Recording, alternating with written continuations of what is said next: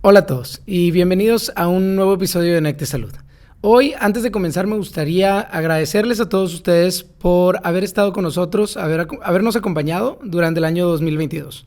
El año 2022 fue un gran año para Necte, nos fue muy bien en todos los sentidos, entonces les quiero agradecer muchísimo haber estado con nosotros, ya sea a través de sus compras, a través de las redes sociales, eh, a través de estar viendo el, el, Un Porrocón y el contenido que hacemos, a través de haber ido a eventos como, como la Canavidad y esperemos que podamos tener otros eventos mejores y más eventos durante el año 2023. De parte del equipo de Necte, les deseamos un gran año, les deseamos que les vaya muy bien, que no haya sorpresas como otra pandemia o alguna otra guerra y que, bueno, haya estabilidad, que haya balance, que a todos, que a todos les vaya muy bien, que la pasen muy bien. Y pues bueno, este es el primer video del año, este es el primero que grabamos eh, en este 2023. Y si no me conocen, para los que no me conocen, mi nombre es Eric Jiménez, soy ingeniero biomédico y soy el, el, CEO de, de Necte. Eh, en este podcast, en este programa, por así decirlo, de Necte Salud, nos ponemos a hablar de temas, obviamente, de, salud.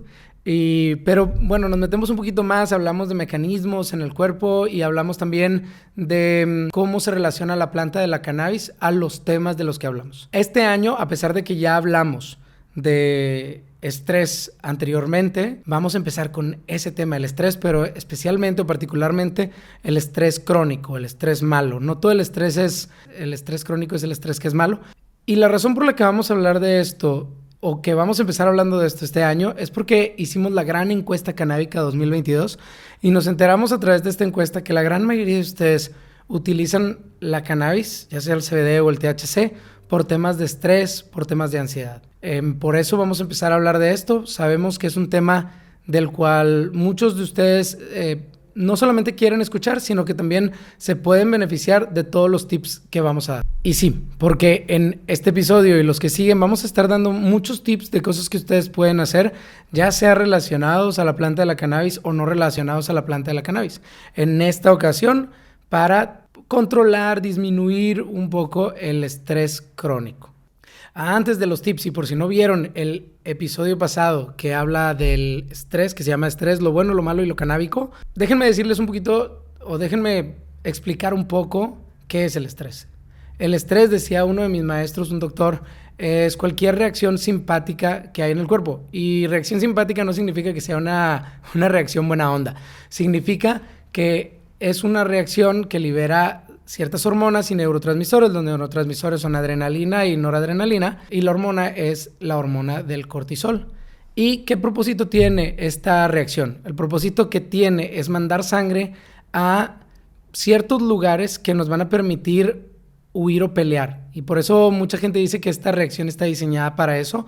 Sin embargo, no es del todo correcto. Eh, estos lugares son como las piernas, eh, lugares como, bueno, o sea, todos nuestros músculos, pues, eh, el corazón, por eso late más rápido, las pupilas se hacen más pequeñas y, podemos estar más concentrados. Entonces, como pueden ver, la reacción del estrés no necesariamente es mala. O sea, si estás caminando por la calle y pasa un carro, te pita porque está a punto de atropellarte, esa reacción del estrés es la que hace que te muevas rápidamente. Em, si estás contestando un examen, la reacción del estrés, estos nervios que a veces le llamamos así, estos nervios, este estrés, es el que nos ayuda a mantenernos concentrados. Eso aplica para tu trabajo también y todo. Y ahora que estoy diciendo esto, se pueden dar cuenta que el estrés no está diseñado para pelear o para huir. Sí no sirve para eso, pero no está diseñado para eso, porque también hay cosas que nos estresan desde el punto de vista psicológico. Y todo lo que nos enseña la historia del cerebro o la gente que se ha dedicado a estudiar el cerebro y la neurociencia desde el pasado, por así decirlo, de forma antropológica, han demostrado que desde ese entonces, también por cuestiones de estrés psicológico o estresores psicológicos, tenemos esta misma respuesta. La respuesta es genérica. No importa si vas a hacer ejercicio, no importa si vas a salir al frío, no importa si lo que te estresa es eh, a lo mejor que piensas que tu pareja te está poniendo el cuerno o que vas a presentar un examen o una entrevista de trabajo y estás muy estresado por eso, la respuesta es la misma. Pasa exactamente lo mismo. Se le va el cortisol, se le va la adrenalina, se le va la noradrenalina y algunos lugares tienen más sangre, otros tienen menos sangre, el corazón late más fuerte, eh, se tensan las arterias eso es todo lo que, lo, que sucede. Bueno, más bien, esas son algunas cosas de las que suceden.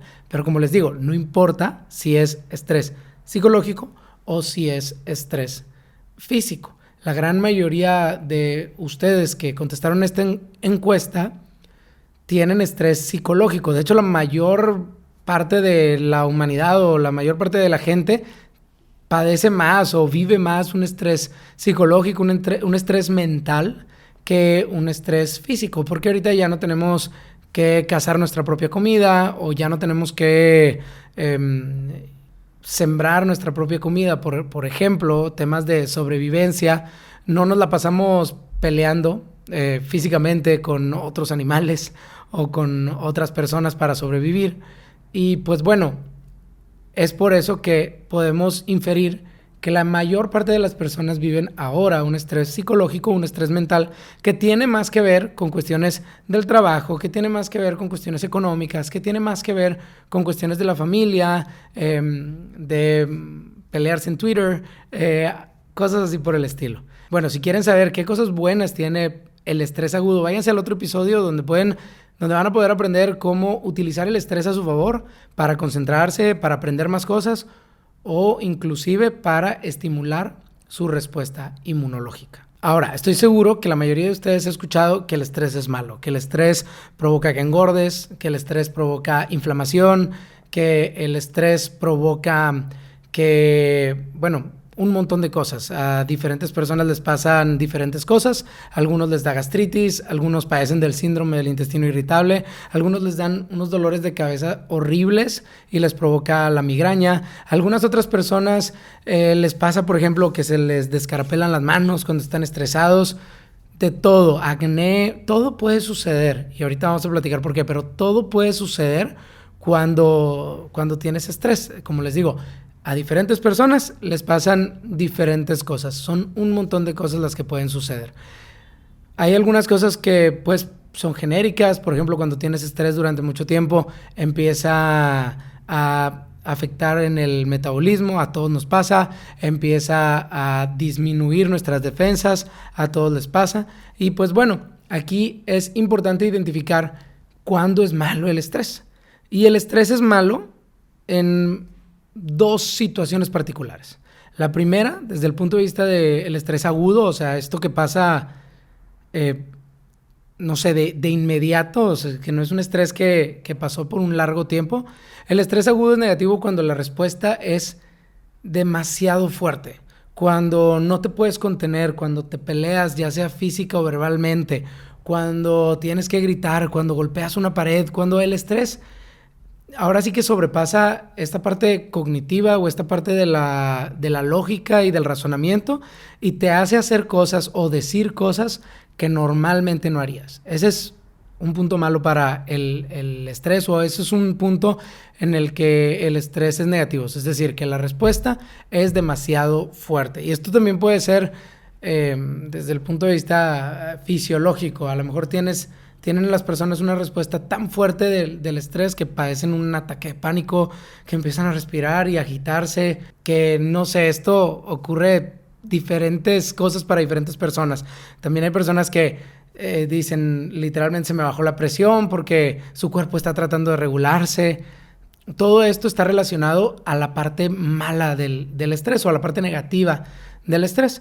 Y luego también tenemos el estrés crónico, que es un estrés que uno está viviendo a largo plazo, que tiene todos los días, que está todos los días estresado, que tiene un trabajo demasiado demandante, que vive así durante días, durante semanas, durante meses. Ahora, esta parte es un poquito subjetiva. Algunas personas tienen una capacidad diferente a otras de manejar distintos niveles de estrés. Para una persona que tiene un trabajo muy demandante y a lo mejor ya se acostumbró a este trabajo demandante, ya puede dormir bien, ya tiene sus horarios bien definidos, su calendario bien definido y no le molesta, pues bueno, esta persona no va no le va a repercutir. Pero hay otras personas que de plano a lo mejor no se pueden adecuar a un trabajo muy demandante y están viviendo estrés constantemente, no pueden dormir bien, no pueden, em, no tienen energías, se sienten constantemente cansados.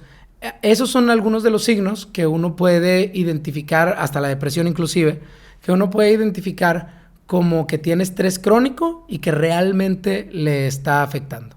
Ya sea de una forma u otra, estoy seguro que tú puedes identificar cuando estás viviendo un estrés crónico, estoy seguro que que bueno, que, dices, estoy muy estresado, estoy muy estresada y ya tengo rato así.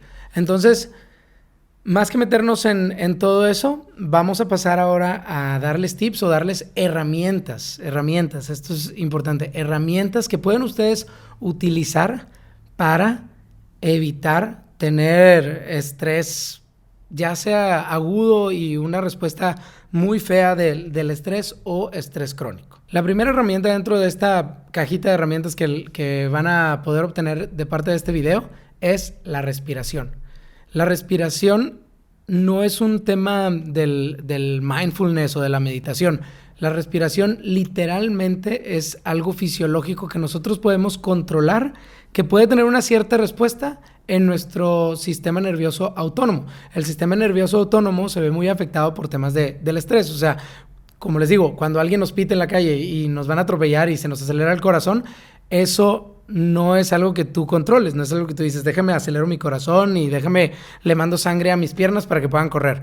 Eso no es algo que tú controlas, eso es algo que ocurre de una forma natural. Entonces, la respiración es algo que nosotros podemos controlar utilizando nuestra cabeza y utilizando ciertos patrones que al final termina afectando este sistema autónomo. Y les quiero explicar brevemente el por qué. Cuando nosotros inhalamos, hay un músculo aquí que tenemos que se llama el diafragma. Ya después haremos un episodio completo en respiración. Pero hay un músculo aquí que tenemos que se llama el diafragma. El diafragma lo que hace es hacer más grande esta parte de aquí que le llamamos la, la caja torácica. Hace más grande la caja torácica y al hacerla más grande hay una diferencia de presiones entre el exterior y el interior y esa diferencia de presiones provoca que el aire entre y que nosotros llenemos nuestros pulmones. Pero ¿qué otra cosa pasa? Cuando aumentamos esta, el tamaño de esta caja torácica, hay más espacio para que nuestro corazón bombee o, eh, tiene más espacio, simplemente tiene más espacio. Y al tener más espacio, si recuerdan eh, sus clases de física, al tener más espacio disminuye la presión que hay ahí. Es decir, como el corazón logra ensancharse, la sangre que tiene dentro del corazón, digamos que tiene menor espacio a donde distribuirse. Y si hay menor espacio a donde distribuirse, es decir, si hay más espacio, este pues disminuye la presión que hay dentro del corazón. O sea, este espacio tiene un espacio con menor presión, ¿sí? Entonces, cuando esto pasa, se le manda una señal al cerebro y se le dice, oye, necesito que me mandes más sangre, necesito que bombees más o necesito bombear con mayor frecuencia, más fuerza y es por eso que hay una cierta, un, aumento de tensión. Es, una, es un tema de retroalimentación. Por el contrario, cuando exhalamos hay menos espacio y al haber menos espacio hay más presión y al haber más presión también se le manda una señal al cerebro y, al, y se le dice, oye, necesito que me relajes. Necesito que relajes este asunto porque ya hay mucha presión, ya hay mucha sangre, hay muy poco espacio. Entonces no puedo estar latiendo con tanta fuerza, no puedo estar latiendo tan, tan aceleradamente y eso provoca una relajación. Entonces el tip número uno es exhalar más de lo que inhalamos. Cuando me refiero que exhalemos más de lo que inhalamos para disminuir el estrés o la respuesta fuerte del estrés, lo podemos visualizar desde el punto de vista tanto de la fuerza como desde el tiempo. Yo recomiendo y les voy a recomendar que sea a través del tiempo. Es decir, Si tú puedes inhalar 3 segundos y exhalar 5 segundos, literalmente es...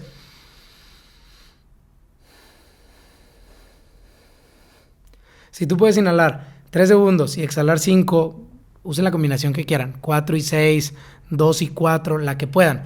Pero si exhalan más tiempo de lo que inhalan, esta respuesta de corazón-cerebro que les acabo de explicar va a provocar que se active el sistema contrario al simpático, que es el sistema parasimpático, y que nos empezamos a relajar. Es decir, si ustedes están teniendo un estrés así muy, muy fuerte, esta es la forma en la que lo pueden hacer. Si inhalan más de lo que exhalan, va a resultar lo contrario, van a provocar simplemente que esta reacción se haga más fuerte, esta reacción del estrés se haga más fuerte. Entonces es exhalar más de lo que inhalamos. Y hay otra respiración que de hecho es todavía más potente que nos puede ayudar, o más bien, no nos puede ayudar, que nos va a ayudar a disminuir estas respuestas fuertes que, que podamos tener del estrés. Y esta respiración se llama el suspiro fisiológico. El suspiro fisiológico fue descubierto en la universidad, en, esta, en Los Ángeles, en la UCLA, por un científico que por el momento no recuerdo el nombre, pero fue descubierto en la UCLA y se descubrió que es una respiración que normalmente hacemos de una forma natural cuando ya estamos a, punto de, a punto de dormirnos o inclusive la hacemos cuando ya estamos dormidos. El suspiro fisiológico es súper sencillo, es muy muy fácil. Es una inhalación, una breve pausa, otra inhalación y luego exhalamos. ¿Sí? Es, así, miren. Eso es el suspiro fisiológico. Yo, por ejemplo, que tengo bebés, me doy cuenta cuando las estoy durmiendo, ya dormidas o inclusive cuando están justo a punto de dormirse, ¿qué hacen? También lo hacen cuando están llorando. ¿Por qué cuando están llorando? Porque cuando están llorando tienen un alto nivel de estrés dentro de su cuerpo. Nuestro cuerpo está programado de alguna forma, históricamente, antropológicamente, pero está programado con este suspiro fisiológico para calmarnos. Entonces, fíjense, cuando un bebé está, está llorando, está así muy, muy agitado, también lo pueden ver en niños, no nada más en bebés e inclusive en adultos.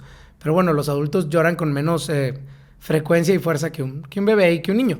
Van a ver que, le va, que el niño le va a hacer esto es el suspiro fisiológico y este suspiro fisiológico les ayuda a calmarse. La buena noticia es que podemos utilizar este suspiro fisiológico de una forma consciente. Podemos hacer un de forma consciente para calmarnos. Ahora me pueden también preguntarse, ¿lo hacemos con la nariz? ¿Lo hacemos con la boca? La verdad, en cuanto al suspiro fisiológico, no importa mucho, pero yo recomendaría que lo hagan con la nariz sobre todo la inhalación, porque la nariz condensa el aire, lo calienta y otras cuantas cosas y ayuda a que absorbamos mejor el oxígeno en los pulmones. Entonces, dos inhalaciones por la nariz, una exhalada puede ser por la boca, puede ser por la nariz, cualquiera está bien, les va a ayudar a calmarse.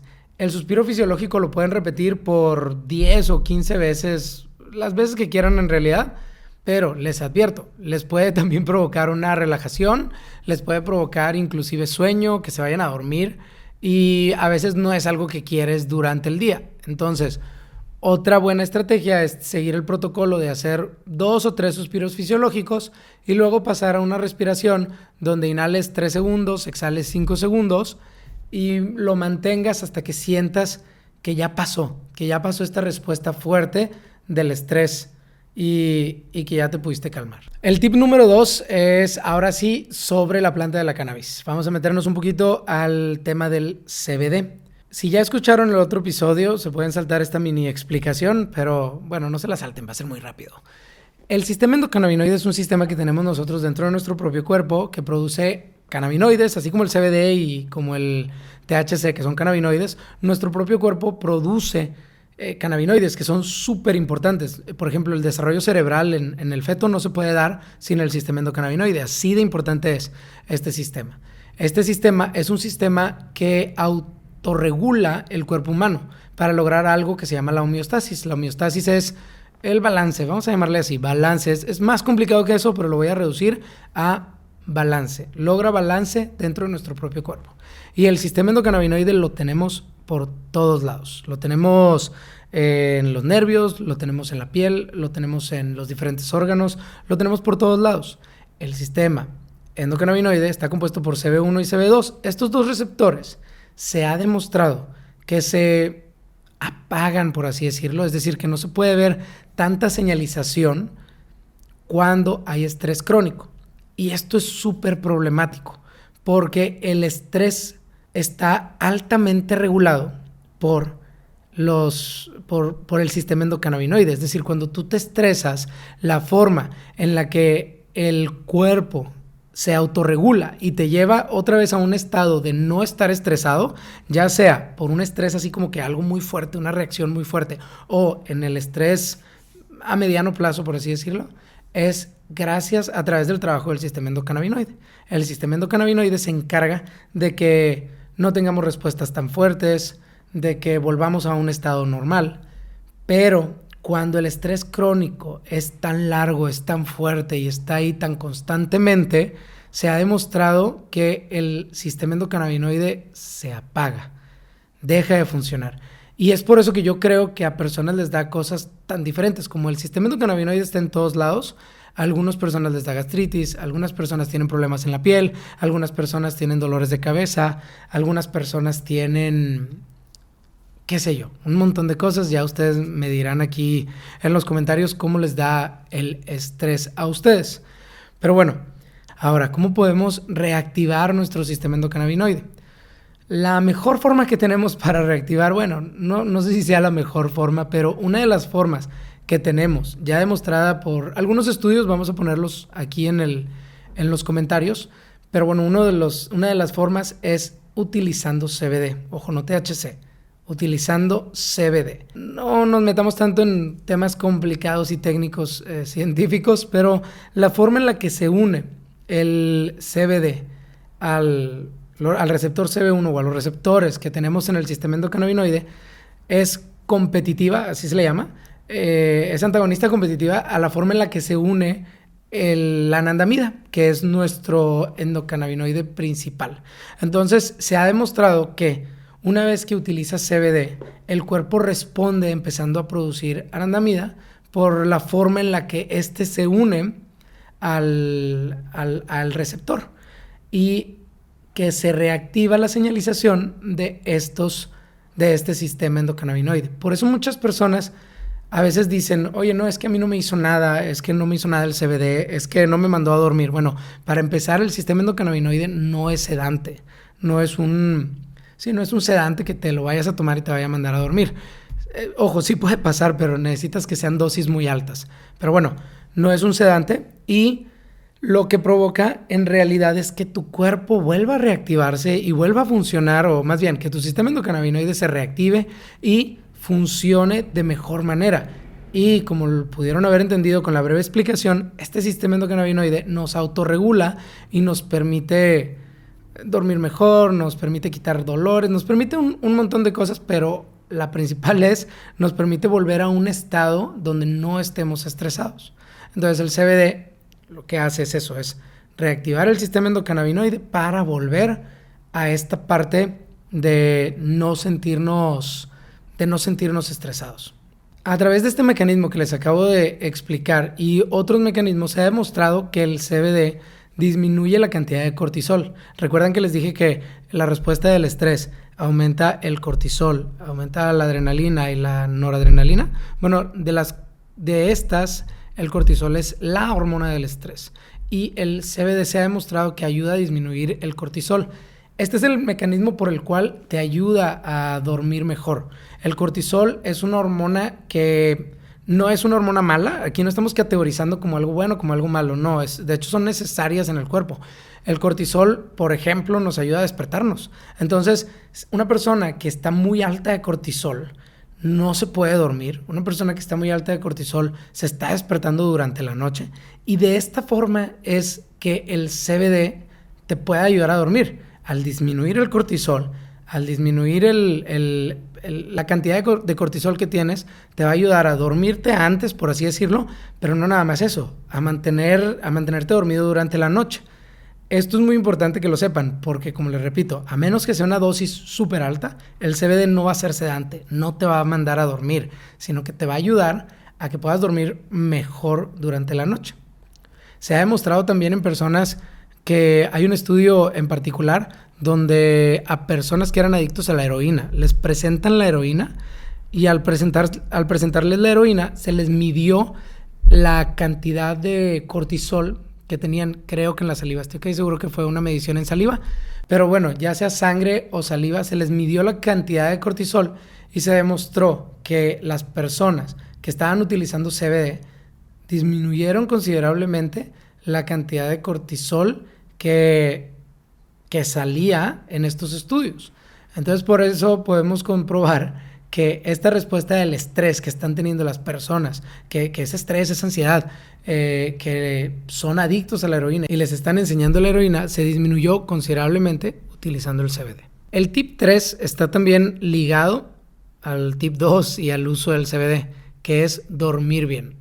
También sobre dormir e insomnio haremos un episodio completo porque muchas personas nos dijeron que utilizaban tanto el THC como el CBD para dormir mejor y el insomnio es un problema importante que hay en el, en, el mundo. Entonces, inclusive me gustaría y trataremos de tener a un experto del sueño o a una experta del sueño aquí en este episodio.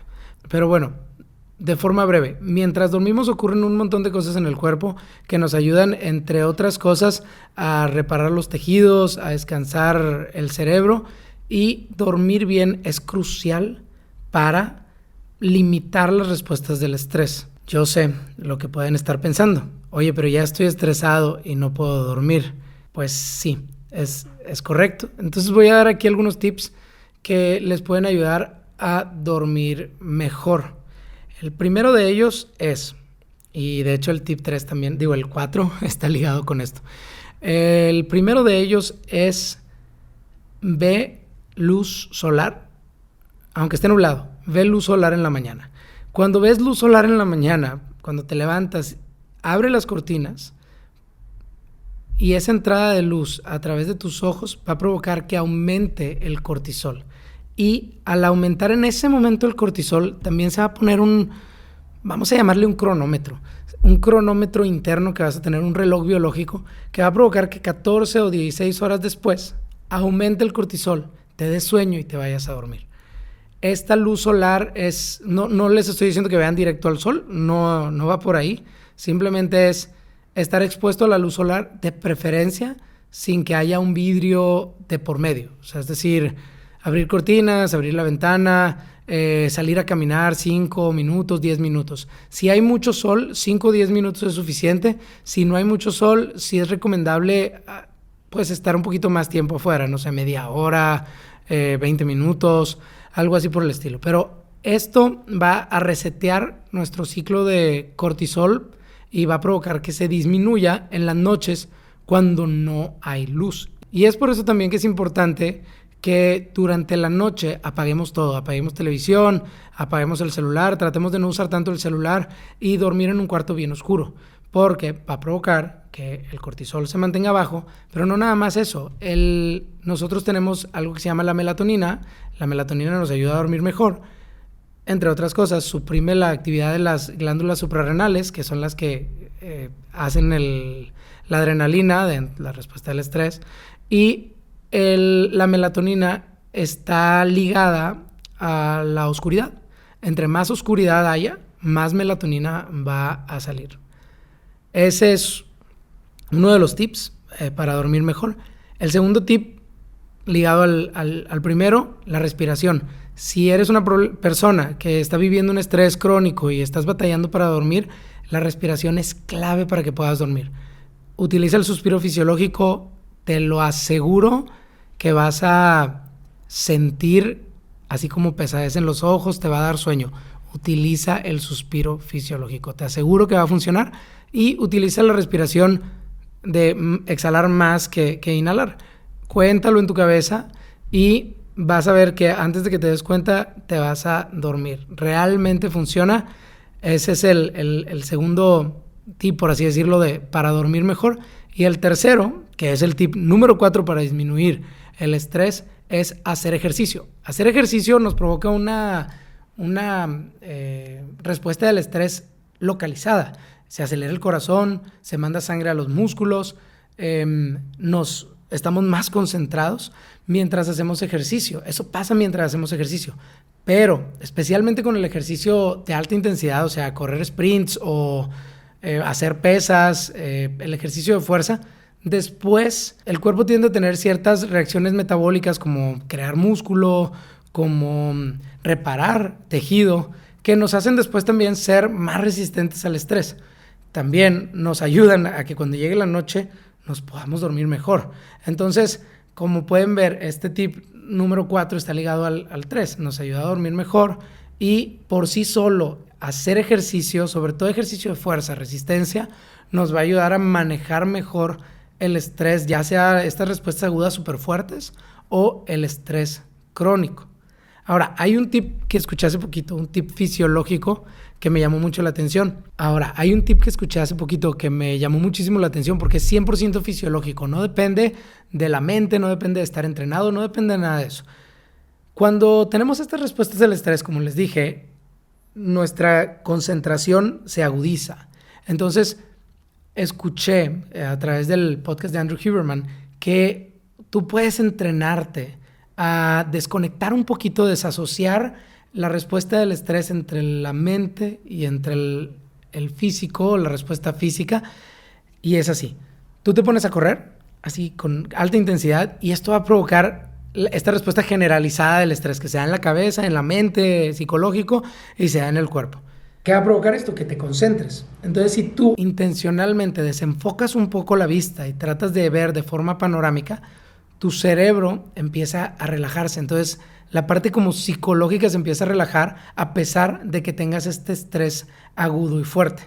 Esto, esta, esta forma de desasociar mente y cuerpo en cuanto a la respuesta del estrés, no me refiero a algo disociativo, así como las personas que tienen un viaje astral o algo así por el estilo. Esto puede entrenar a la mente, puede entrenar a nuestra psicología a disminuir las respuestas del estrés o más bien a tener estrés y que no nos afecte tanto, que no afecte tanto a nuestro cuerpo y que no nos afecte tanto psicológicamente. Es un tip muy interesante, fisiológico, y pues bueno, ahí si alguien se anima a probarlo me, avisa cómo le fue. Ya para terminar de mencionar herramientas que nos pueden ayudar a disminuir el estrés crónico, vamos a enfocarnos ahora un poquito en, el largo plazo. Oye, es que la verdad siempre estoy estresado. Es que tengo, en mi caso, por ejemplo, tengo gemelas y se despiertan todas las noches, entonces pues van a ser, va a ser un año así y no es algo que pueda evitar. Hay algunas cosas que podemos hacer para mantenernos entrenados. Una de ellas es esto que les platiqué, que es el desenfoque, para que nuestro cuerpo empiece a disasociar el, tema mente-cuerpo slash estrés o cómo están conectados. Pero también podemos meditar. La meditación eh, les recomiendo bajen alguna aplicación para meditar alguna aplicación de meditación guiada. Nos puede ayudar bastante a estar entrenados para cuando lleguen esos momentos altamente estresantes, reaccionar o que nuestra mente, nuestra, nuestro cerebro no reaccione de una forma tan grave a, a eso. La meditación, para mi gusto, es precisamente entrenar la mente, es, el entrenamiento de la mente. La meditación es como si fueras al gimnasio, pero dentro de tu cabeza. Eh, se lo recomiendo mucho. Y ya finalmente, si estás teniendo problemas reales de ansiedad, si estás teniendo problemas reales de, de que te, se te va, o sea, de que estás teniendo un estrés muy agudo, te recomiendo también que vayas a terapia. La terapia es súper útil. Son personas que están altamente entrenadas para hablar contigo, para escucharte y no vayas por alguien que creas que te va a dar una medicación. Eh, hay gente que se va a la fácil. No, hablarlo, decirlo es buenísimo para la psicología, es buenísimo para la mente y créanme que les puede ayudar muchísimo ir con alguien que esté entrenado y les pueda ayudar a ver cómo resolver estos problemas que están teniendo. Ya por último les quiero decir qué no hacer, o más bien qué hacer para evitar el estrés crónico, el estrés eh, agudo y, fuerte. Y pues bueno, al final de cuentas la vida pasa. Eh, nos pasan cosas en nuestra vida que nos van a estresar. Es normal, esto va a suceder. Pero hay cosas que podemos estar haciendo que nos pueden afectar a la forma en la que nuestro cuerpo entiende y asimila el estrés. El primero es no tener una vida tan sedentaria porque la actividad física y el ejercicio nos va a ayudar a que manejemos mejor el estrés. La segunda es no consumir alcohol de forma crónica. ¿Cómo es consumir alcohol de forma crónica? Es siete bebidas, ya sea una cerveza o un caballito de tequila, eh, pero bueno, siete bebidas a la semana. No importa, es un promedio, ¿eh? No importa si es una bebida diaria o si es siete bebidas en el fin de semana, que para muchos de ustedes va a ser muy poco. Tomar alcohol, después haremos otro, un episodio en, en el uso del alcohol, pero tomar alcohol desentrena a los nervios y provoca que, y al hígado, y uy, afecta en un montón de lugares, pero nos desentrena desde el punto de vista del estrés.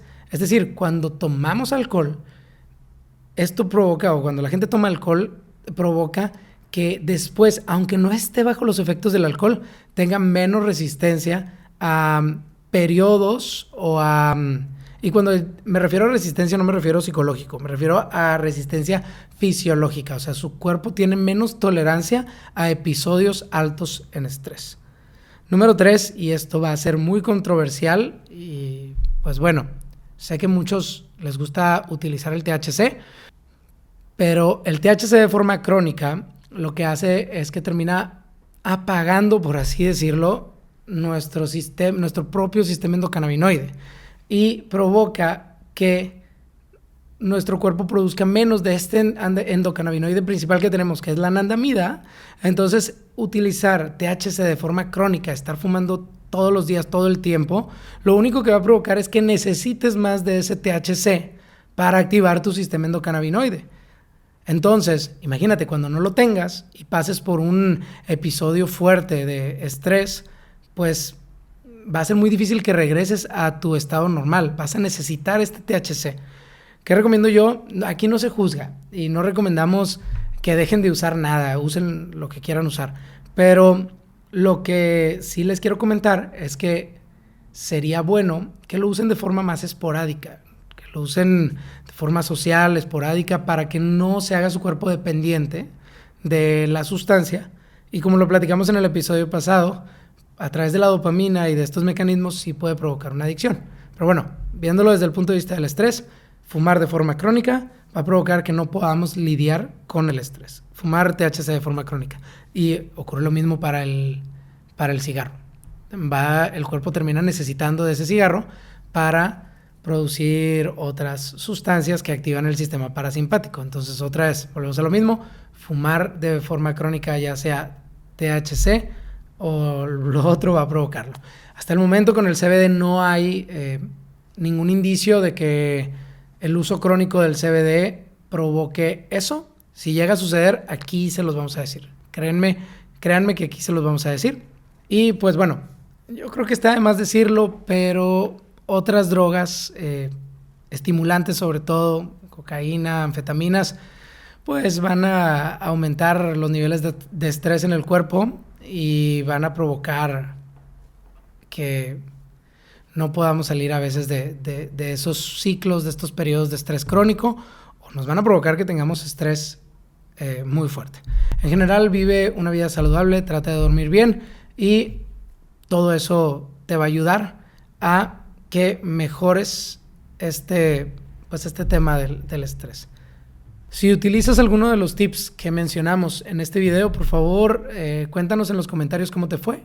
Ya sea si es el CBD, ya sea si es el, suspiro fisiológico, la respiración para, para relajarte, eh, el ejercicio. Cuéntanos en, en, los comentarios cómo te han funcionado, cómo te funcionan estos tips. Y pues bueno, estaremos hablando de esto, del estrés, de diferentes eh, formas a través de los próximos episodios y esperemos que les guste. Como les comenté, mi nombre es Eric. Cualquier cosa pueden dejarnos un comentario, mandarme un mensaje y pues nos vemos en el próximo episodio. Hasta luego y feliz 2023.